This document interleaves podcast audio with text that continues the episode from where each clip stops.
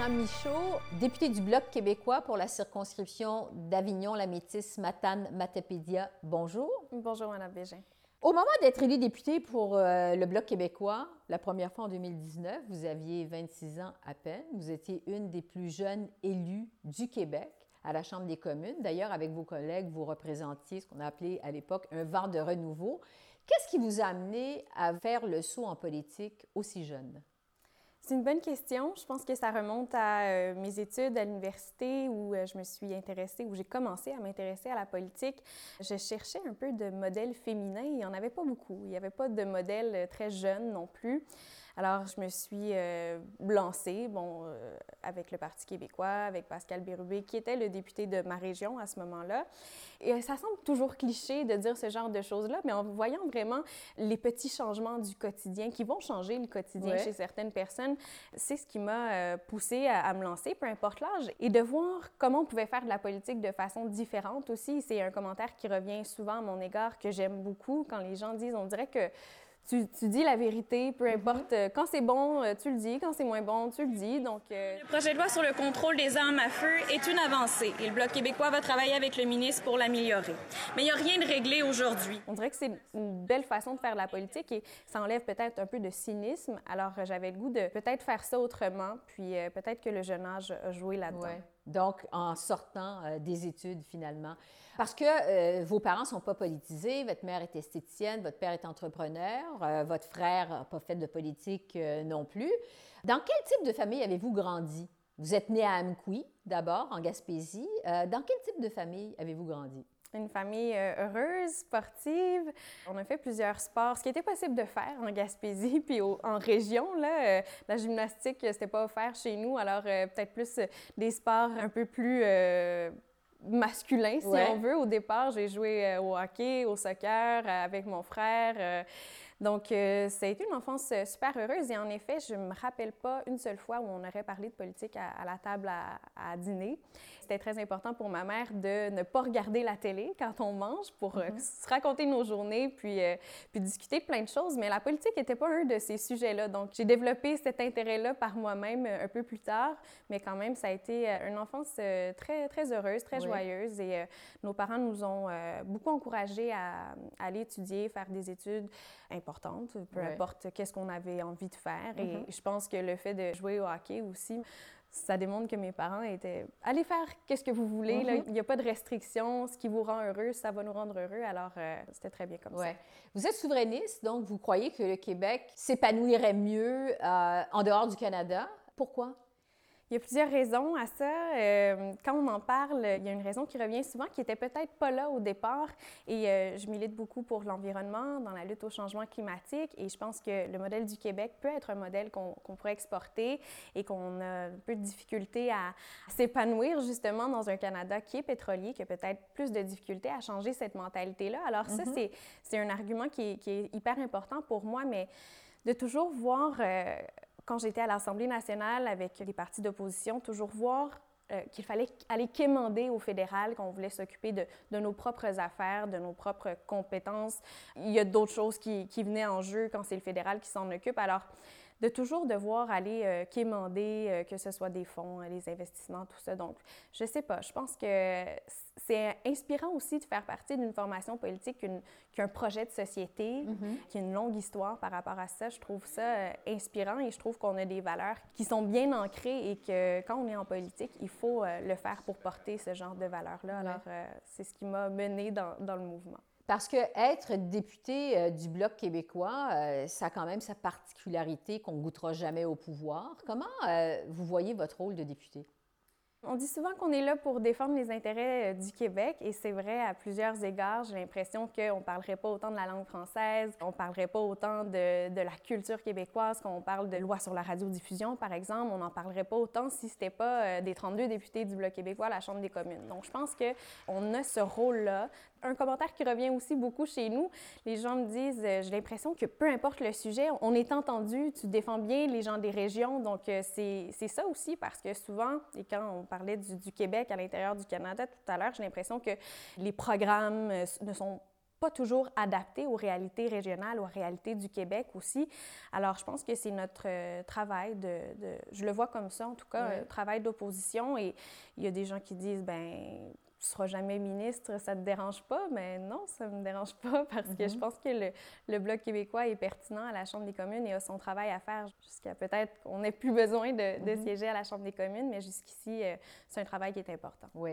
En tant que député euh, d'Avignon, la métisse Matane, Matapédia, vous couvrez une immense superficie. En fait, votre circonscription a de ça de particulier qu'elle s'étend du Bas-Saint-Laurent à la Gaspésie. C'est une superficie de plus de 14 000 km. Ça inclut deux réserves indiennes. Comment vous vous y prenez, vous, pour aller à la rencontre de vos électeurs? C'est un contexte extrêmement particulier qui est différent de, des collègues qui ont quelques coins de rue à Montréal et un seul bureau de circonscription. Les réalités sont tellement différentes. Si je veux faire une activité de circonscription pendant un, week-end, souvent j'ai peut-être quatre heures de route à faire aller-retour pour m'y rendre. Alors, euh, mhm. ça fait en sorte qu'on a beaucoup de gens à les rencontrer. Euh, il y a beaucoup d'attentes aussi et beaucoup de perspectives régionales qui sont différentes. Par exemple, j'ai trois MRC, municipalités régionales de comté, qui sont côtières, donc euh, qui bordent le fleuve une qui est plus forestière, la Matapédia, par exemple. Alors, il y a mhm. des enjeux qui sont différents. Je pense qu'être proche des gens, ça, c'est une bonne façon de faire, même si on ne peut pas toujours être là à toutes les activités. Les gens comprennent qu'on a long, qu'on a grand à couvrir, mais, euh, mais c'est un petit monde quand même en région. Euh, les gens se connaissent. Quand je me suis lancée, euh, les gens connaissaient mon grand-père, mon cousin avait travaillé avec quelqu'un avec qui j'avais travaillé. Ou... Mhm. Donc, c'est ça qui est, qui est bien de couvrir une région comme ça, et même si c'est très grand, je pense qu'on peut tirer notre épingle du jeu. Comme vous êtes un petit monde, mais étendu sur une large superficie. Parce que vous avez déjà dit en entrevue que votre vie, c'est une vie qui va à 100 000 à l'heure, il faut être investi à 100% Sinon, euh, je ne crois pas que c'est possible d'être une bonne députée. Vous avez déjà dit ça. Comment vous réussissez finalement à garder votre équilibre dans tout ça? L'équilibre, c'est un mot que j'aime beaucoup. Je pense que ça me vient de ma mère. J'essaie de trouver euh, l'équilibre dans tout. Apprendre à dire non aussi, c'est pas mhm. toujours facile. On veut être une députée qui est présente aussi. Et des fois, si on dit non, les gens ont l'impression que c'est parce qu'on veut pas ou qu'on est en vacances, ce qui n'est pas nécessairement le cas parce qu'il y a mille affaires en même temps qui arrivent. Mais de, de, continuer à prendre des moments pour soi, pour euh, voir notre famille, nos amis, faire du sport aussi, ça peut être anodin. Euh, prendre un, moment pour prendre un bouquin puis lire un peu, faire quelque mhm. chose qu'on aime se donner le droit de prendre ce temps-là parce que même si on, on, a un métier qui est public, je pense qu'il faut prendre ces moments-là et c'est ce qui fait en sorte, en tout cas pour moi, ça fonctionne pour moi de garder mon équilibre. Puis je me rends compte quand on est sur la colline parlementaire, on est beaucoup dans cette bulle politique. Et c'est important pour moi de, sortir de cette bulle, de retourner dans le vrai monde, si on mm-hmm. veut, parce que des fois, on a l'impression qu'on travaille sur un dossier toute la journée et que c'est d'importance capitale. Mm-hmm. C'est souvent d'importance capitale, mais après ça, on arrive euh, dans un dépanneur euh, sur un coin de rue et et la personne euh, qui est derrière la caisse n'a aucune idée de, ce qu'on a fait pendant la journée et, de discuter avec cette personne-là, bien, ça nous refait ressortir de la bulle. Et ça, je pense que c'est une bonne façon de garder l'équilibre. C'est intéressant parce que vous parlez de la bulle politique à Ottawa. Plusieurs pensent que les parlementaires euh, dans la capitale fédérale vivent en circuit fermé, comme dans une bulle politique. Est-ce que vous trouvez ça, vous? Bien, c'est que les journées sont, euh, sont très longues. Euh, ça commence tôt le matin, ça finit tard le soir. Euh, hier soir, par exemple, j'ai siégé jusqu'à minuit. On parlait du nouveau projet sur mhm. projet de loi sur les armes à feu. Alors oui, j'ai l'impression que j'ai passé la journée à, à, que penser à ça et, et j'ai pas sorti vraiment de la colline parlementaire. J'ai pas trop vu qu'est-ce qui se passait ailleurs. Et des fois, je me dis, ben c'est la même chose pour les autres personnes. Une personne qui fait sa journée de travail normale qui a pas ouvert la télé cette journée-là voit pas nécessairement ce que, ce que les partis politiques ont fait cette journée-là. Alors, euh, je pense que oui, c'est vrai qu'il y a une certaine bulle et que c'est important d'en sortir justement pour voir comment est-ce que notre travail est perçu et est-ce que c'est vraiment ce que les gens demandent de mm-hmm. nous parce que c'est la population qui nous demande de faire ce travail-là. Alors, je pense que c'est important d'en sortir, mais ça vient avec, j'ai l'impression que c'est vraiment une vie qui, qui, va vite sur la colline parlementaire. Alors, ça vient avec, il faut essayer d'en sortir pour revenir sur Terre peut-être. Oui, parce que vous, une de vos causes, c'est la lutte à la pauvreté. Dans votre circonscription, le salaire annuel moyen est de 33 000 Quand même, euh, mm-hmm. c'est 33 000 Est-ce que vous, avez le sentiment que vos collègues aux communes sont conscients de cette réalité-là? C'est le genre de choses dont on est conscient, mais qu'on oublie souvent avec le quotidien. Euh, qui va vite, justement. Mais je pense qu'il y a quand même cette conscience-là. Et, particulièrement ces temps-ci, on entend beaucoup euh, parler de la hausse du coût de la vie, euh, la hausse du, coût de l'essence, notamment, et, et l'inflation et les gens qui peinent à atteindre les deux bouts. Et c'est particulièrement le cas dans, dans ma circonscription. Alors, j'ai beau publier des vidéos où je parle de n'importe quel sujet sur ma page Facebook, les gens vont me répondre, ils vont me parler du prix de l'essence, par exemple, et qu'est-ce qu'on fait pour les aînés, et qu'est-ce qu'on fait pour les jeunes familles, et qu'est-ce qu'on fait pour les aider à avoir une première propriété. Donc, c'est vraiment des sujets qui reviennent beaucoup parce que c'est ce qui touche la population en ce moment. Alors, les organismes communautaires et les plus petites municipalités s'inquiètent des retards dans les programmes d'emploi d'été du fédéral. Ces subventions à l'embauche d'étudiants et d'étudiantes font souvent toute la différence pour les organisations qui ont peu de moyens. C'est ces réalités-là qu'on a peut-être moins conscience quand on représente un comté euh, en ville, euh, qui, où tout le monde a un salaire moyen qui est un peu, plus élevé, justement. Donc, euh, on essaie d'avoir toujours ça en tête quand on mène nos luttes. Et je pense qu'on le fait assez bien au Bloc québécois de ce côté-là. Oui, c'est ça, parce que vous le vivez euh, finalement de très près. C'est une réalité. finalement, l'inflation, vous voyez comment est-ce que ça touche les gens de votre circonscription directement dans leur porte-monnaie. Absolument. Et on parlait de mhm. mon père tout à l'heure qui est entrepreneur. Il y a des camions. Et récemment, il m'a dit euh, qu'il trouvait pas ça facile du tout, qu'il pensait à vendre son entreprise parce qu'avec le prix de l'essence, euh, le, bénéfice n'est plus là. C'est difficile de trouver des, des chauffeurs, c'est difficile de trouver de la main-d'œuvre. Alors, euh, des gens qui doivent mettre, je parle de mon père, mais je pense que c'est un, c'est assez commun comme situation en ce moment, des gens qui doivent mettre leur rêve d'entreprise de côté ou quelque chose qui sont passés des années à bâtir à cause de la hausse du coût de la vie. Et peut-être que le gouvernement, bon, n'est pas assez là. On, essaie d'en faire plus, je pense autant du côté de mm-hmm. l'opposition que du gouvernement, mais, euh, mais c'est quelque chose vraiment qui vient toucher plusieurs personnes en ce moment. Oui. Vous parliez tout à l'heure de votre rôle de critique en matière de sécurité publique. Vous vous êtes fait remarquer à Ottawa pour votre aplomb lorsque vous prenez la parole à la Chambre des communes. Les récentes fusillades à Montréal montrent déjà une tendance inquiétante vers une véritable culture du gun chez nous. On sait que les crimes par arme à feu vraiment se multiplient au Québec. C'est le cas notamment à Montréal et à Laval. Qu'est-ce qui explique ça selon vous?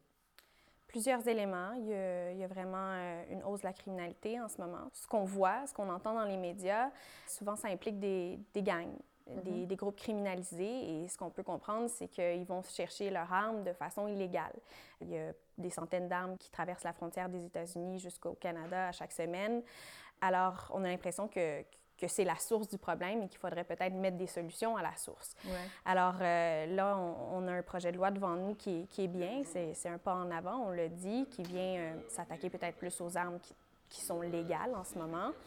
Mais il y a aussi ce problème des armes illégales et c'est ça qui cause les fusillades et c'est ça qui cause la terreur en ce moment à, Montréal et les gens dans des quartiers résidentiels en plein jour commencent à avoir peur de sortir parce mhm. qu'ils entendent des coups de feu, peu importe l'heure de la journée, près d'une garderie, d'une bibliothèque. Alors, il y a cette culture du gun à l'américaine qui semble s'installer chez nous et, et ça, on veut pas ça. Alors, on essaie de travailler ensemble pour euh, trouver des solutions et c'est pour ça qu'on revient souvent à la, période des questions avec ce sujet-là parce qu'on parle de la sécurité de la population, que ce soit euh, en ville, que ce soit dans les milieux euh, ruraux. Je pense qu'on mm-hmm. doit réglementer ce genre d'activité et, trouver le problème à la source, justement. Vous parlez de la culture du gun à l'américaine. Quand on regarde ce qui se passe aux États-Unis, justement, encore récemment, fusillade dans une école primaire, des enfants de 10, 11, 12 ans qui sont tués par des armes d'assaut de type militaire. Mm. Comment vous réagissez quand vous voyez ça aux nouvelles? C'est, euh, je pense qu'il n'y a pas vraiment de mots quand on voit ça, quand il y a des enfants qui sont impliqués là-dedans. Bien entendu, c'est pas la même chose quand même. Il faut faire la nuance euh, au Canada. Euh, et justement, j'en parlais hier dans mon discours. Ça peut prendre 15 minutes acheter une arme, sortir du magasin avec des munitions aux États-Unis. C'est plus long et plus compliqué acheter une voiture qu'acheter mhm. une arme à feu. Ce type d'arme-là, Bien entendu, au Canada, c'est différent, mais ce type d'arme-là ne devrait pas être dans les mains des civils. C'est des mhm. armes de type militaire. Le mot le dit, mhm. ça devrait être dans les mains militaires et pas dans les mains civiles. Ça ne devrait pas se retrouver dans nos rues, dans nos maisons, même si euh, on dit qu'on les range, qu'on les euh, démantèle, ces armes-là. Ça ne devrait pas se retrouver là. Alors, quand il y a des enfants qui sont impliqués dans ça, je pense que ça devrait nous pousser à agir davantage et j'espère que cette culture-là à l'américaine euh, va changer. On entend des voix qui s'élèvent de plus en plus. On sait que la situation politique est, extrêmement différente de celle du Canada, mais quand même, je pense que peut-être ce genre d'événement aura un impact positif, on l'espère. Votre rôle de critique en matière de sécurité publique, vous avez eu un siège au comité permanent de la sécurité publique et nationale à la Chambre des communes, où vous avez été élue vice-présidente, hein, c'est bien ça. Euh, vous êtes d'ailleurs la première femme à occuper ce poste-là. Pourtant, c'est ce que le gouvernement du Québec vous demande, de, de fermer le chemin Roxham, mais vous pouvez le faire unilatéralement en suspendant l'entente sur les tiers pays sûrs. Qu'est-ce que ça vous dit que vous êtes la première femme à occuper ce poste-là? Quand j'ai vu ça, j'étais surprise qu'il n'y ait pas eu de femme avant ça. Mm-hmm. Donc, c'était pas une surprise tellement agréable. Oui, c'est bien, euh, bien contente, mais en même temps, comment ça se fait? Et je pense qu'il y a un peu ce changement-là. Aujourd'hui, euh, on le voit avec la, la, ministre de la Défense, on a mis une femme après qu'il y a eu des scandales sexuels. Bon, peut-être que c'est pour projeter une image qui est différente, mais quand même, euh, et, là, on est deux vice-présidentes, donc euh, la conservatrice et moi, et avec la secrétaire parlementaire du ministre de la Sécurité publique, on est appelés à travailler ensemble. Et même sur un sujet comme les armes à feu, on trouve des terrains d'entente. Et ça, mm-hmm. je pense que c'est peut-être pas du jamais vu, mais à ce comité-là, certainement, parce qu'on trouve des façons de travailler, on trouve des compromis surtout. Chacun arrive avec ses recommandations, ses propositions, et chacun est capable d'arriver avec des compromis pour que euh, ça fasse plaisir à tout le monde. Alors, j'ai l'impression que euh, peut-être que quand c'était, et je veux pas généraliser, mais peut-être que quand c'était des hommes, c'est plus difficile d'arriver à certains compromis parce qu'on n'est plus campé sur nos positions, on veut rien savoir de, de la position de l'autre. Alors, euh, je pense que c'est très positif enfin, il y a eu une première femme vice-présidente du comité de la sécurité publique et j'espère que ça restera comme ça. Peu importe le, sujet, là, que ce soit les finances, que ce soit la défense nationale, la sécurité publique, je pense que les femmes ont leur place euh, dans tous les comités. Vous pensez que les femmes sont plus conciliantes en politique? J'ai l'impression, peut-être. Encore une fois, je ne veux pas euh, généraliser, mais c'est cette espèce de discussion pour aller trouver des, compromis, j'ai l'impression que c'est plus facile chez les femmes parce qu'on a peut-être moins cette euh, fierté de, de, garder notre position assez ferme et on est capable d'aller trouver un terrain d'entente. Donc, euh, j'ai remarqué ça récemment au comité de la sécurité publique notamment et, je suis bien fière de ça. Je pense mm-hmm. que c'est un modèle à, à étendre. Vous nous avez déjà dit en entrevue à notre émission à l'essentiel avoir été victime euh, de sexisme sur les réseaux sociaux. Est-ce que vous pensez qu'encore aujourd'hui, c'est plus difficile pour une femme que pour un homme de faire de la politique? Peut-être encore un peu. Je pense que ça a changé. Il y a, beaucoup d'eau qui, qui, ont coulé sous les ponts. Il y a de plus en plus de modèles aussi. Euh, au Québec, quand je regarde euh, Pauline Marois, Véronique Yvon, euh, Marois Risky, qui est un modèle, peu importe le, le, parti, Geneviève Guilbeault notamment, je pense que, que, les femmes ont davantage envie de se lancer, que c'est peut-être de moins en moins intimidant, mais quand même, quand on reçoit ce genre de commentaires sur les réseaux sociaux, on essaie de se faire une carapace et, c'est essentiel d'en avoir une euh, quand on se lance. Mais des fois, euh, elle réussit à se faire percer un petit peu et c'est pas facile. Et c'est le genre de commentaires qu'on voit pas euh, chez les hommes. Mm-hmm. Donc, ça reste encore présent, malheureusement, cette culture-là, particulièrement sur les réseaux sociaux, parce que c'est donc facile de le dire à travers un écran. J'ai l'impression que les gens seraient pas capables de, ou moins capables de nous le dire en face. Donc, c'est pas euh, généralisé. Je me lève pas tous les matins avec des, commentaires euh, sexistes, loin de mhm. là. Il y en a des bons aussi. Les, bons, on a l'impression qu'ils reviennent moins souvent que les, négatifs, mais quand même, c'est une réalité qui demeure présente et qui, en effet, peut-être décourage certaines femmes à se lancer. Oui, c'est ça. Vous parliez tout à l'heure de vos modèles, bon, Geneviève Guilbeault, euh, Marois Est-ce que vous avez des femmes qui vous ont particulièrement inspiré sur la scène internationale? Hillary Clinton euh, me vient en tête beaucoup, là, peu importe euh, l'idéologie ou qu'est-ce qu'on pense de, de, la politique américaine. Je pense que ça a été un modèle assez intéressant. Pourquoi? Euh, ben, pour avoir été la, première femme à se rendre là où elle a été, et j'ai lu récemment la biographie de, Barack Obama et je vois à quel point il avait une confiance assez importante en elle, même s'ils ils ont mm-hmm. été adversaires à un certain moment dans la course euh, démocrate. Il a fait secrétaire d'État, il l'a nommé quand même un Exactement. poste très important. Exactement. Alors, mm-hmm. de voir qu'une femme peut chérir cette, ou avoir cette confiance-là d'un président, c'est très inspirant, en tout cas, pour euh, la suite, parce que c'est pas toujours facile d'accéder à des postes d'importance comme ça. Mm-hmm. Alors, euh, c'est un modèle pour moi. Vous parliez de euh, la biographie de Barack Obama. Il semble que vous aimez beaucoup euh, la lecture et vous affectionnez plus particulièrement les biographies. Mm-hmm. Est-ce qu'il y a une biographie que vous avez lue qui vous a particulièrement marqué, qui vous suit encore aujourd'hui? Et là, ça va paraître cliché parce que je viens de parler de modèle féminin, mais j'ai lu la biographie de Pauline Marois récemment. Oui. J'ai beaucoup aimé ça. J'ai beaucoup aimé euh, les messages qui en sortaient, la façon dont elle travaillait avec son équipe, avec euh, son conseil des ministres c'est vraiment un retour sur son histoire, son parcours politique, même son enfance. Et on sait qu'elle venait d'un milieu qui était euh, modeste. modeste. Mm-hmm. Euh, ensuite de ça, bon, peut-être qu'elle a eu l'air à un certain moment. Il y a eu beaucoup de présomptions sur son image. Euh, alors, comment elle a vécu ça? Comment on vit une vie politique? Qu'est-ce qui se passe derrière les portes closes? Ça, c'est intéressant. Alors, ça m'a beaucoup marqué. Et le fait qu'elle a réussi à avoir cinq enfants, je pense, pendant mm-hmm. qu'elle était à différents ministères québécois. Alors ça, c'est inspirant parce qu'on se dit, euh, c'est possible. Mm-hmm. Parce que ça semble être la chose difficile, concilier euh, travail politique et famille, carrière politique et famille. Alors, euh, alors, si Pauline Marois le fait, peut-être que je serais capable de le faire. Elle l'a très bien réussi, en effet. Mm-hmm. Je veux vous entendre sur la relève en politique parce que vous faites partie de la relève. les jeunes d'aujourd'hui s'impliquent plus auprès des causes comme l'environnement, euh, la lutte à la pauvreté, euh, le logement social. Ils ont une implication qui est davantage à la carte que de s'impliquer auprès d'un parti politique. Comment vous voyez la relève, vous, en politique? C'est une bonne question parce qu'en effet, j'ai l'impression que les jeunes vont se joindre à des causes sociales, vont aller marcher dans la rue beaucoup plus avant de se joindre à un parti politique parce qu'il y a plusieurs causes qui les intéressent et ils ont peut-être l'impression qu'un seul parti ne peut pas couvrir tous leurs idéaux ou en tout cas, j'ai l'impression que la société québécoise est très changeante dans son opinion. Alors, une journée, on veut défendre euh, une cause, le lendemain, on défend une autre. Mais il y a quand même un exemple qui est assez intéressant au Bloc québécois. On a un forum jeunesse très actif, des jeunes euh, en bas de 18 ans, haut de 18 ans qui, qui, sont là et qui militent et qui veulent vraiment s'impliquer, euh, qui veulent avoir un impact dans nos positions dans les positions que le Bloc québécois prend. Alors, je trouve ça super intéressant de voir qu'il y en a de la relève et, même si euh, le cynisme semble assez présent dans la population, il y a mhm. encore des jeunes qui veulent se lancer et qui posent des questions comment on fait pour y arriver.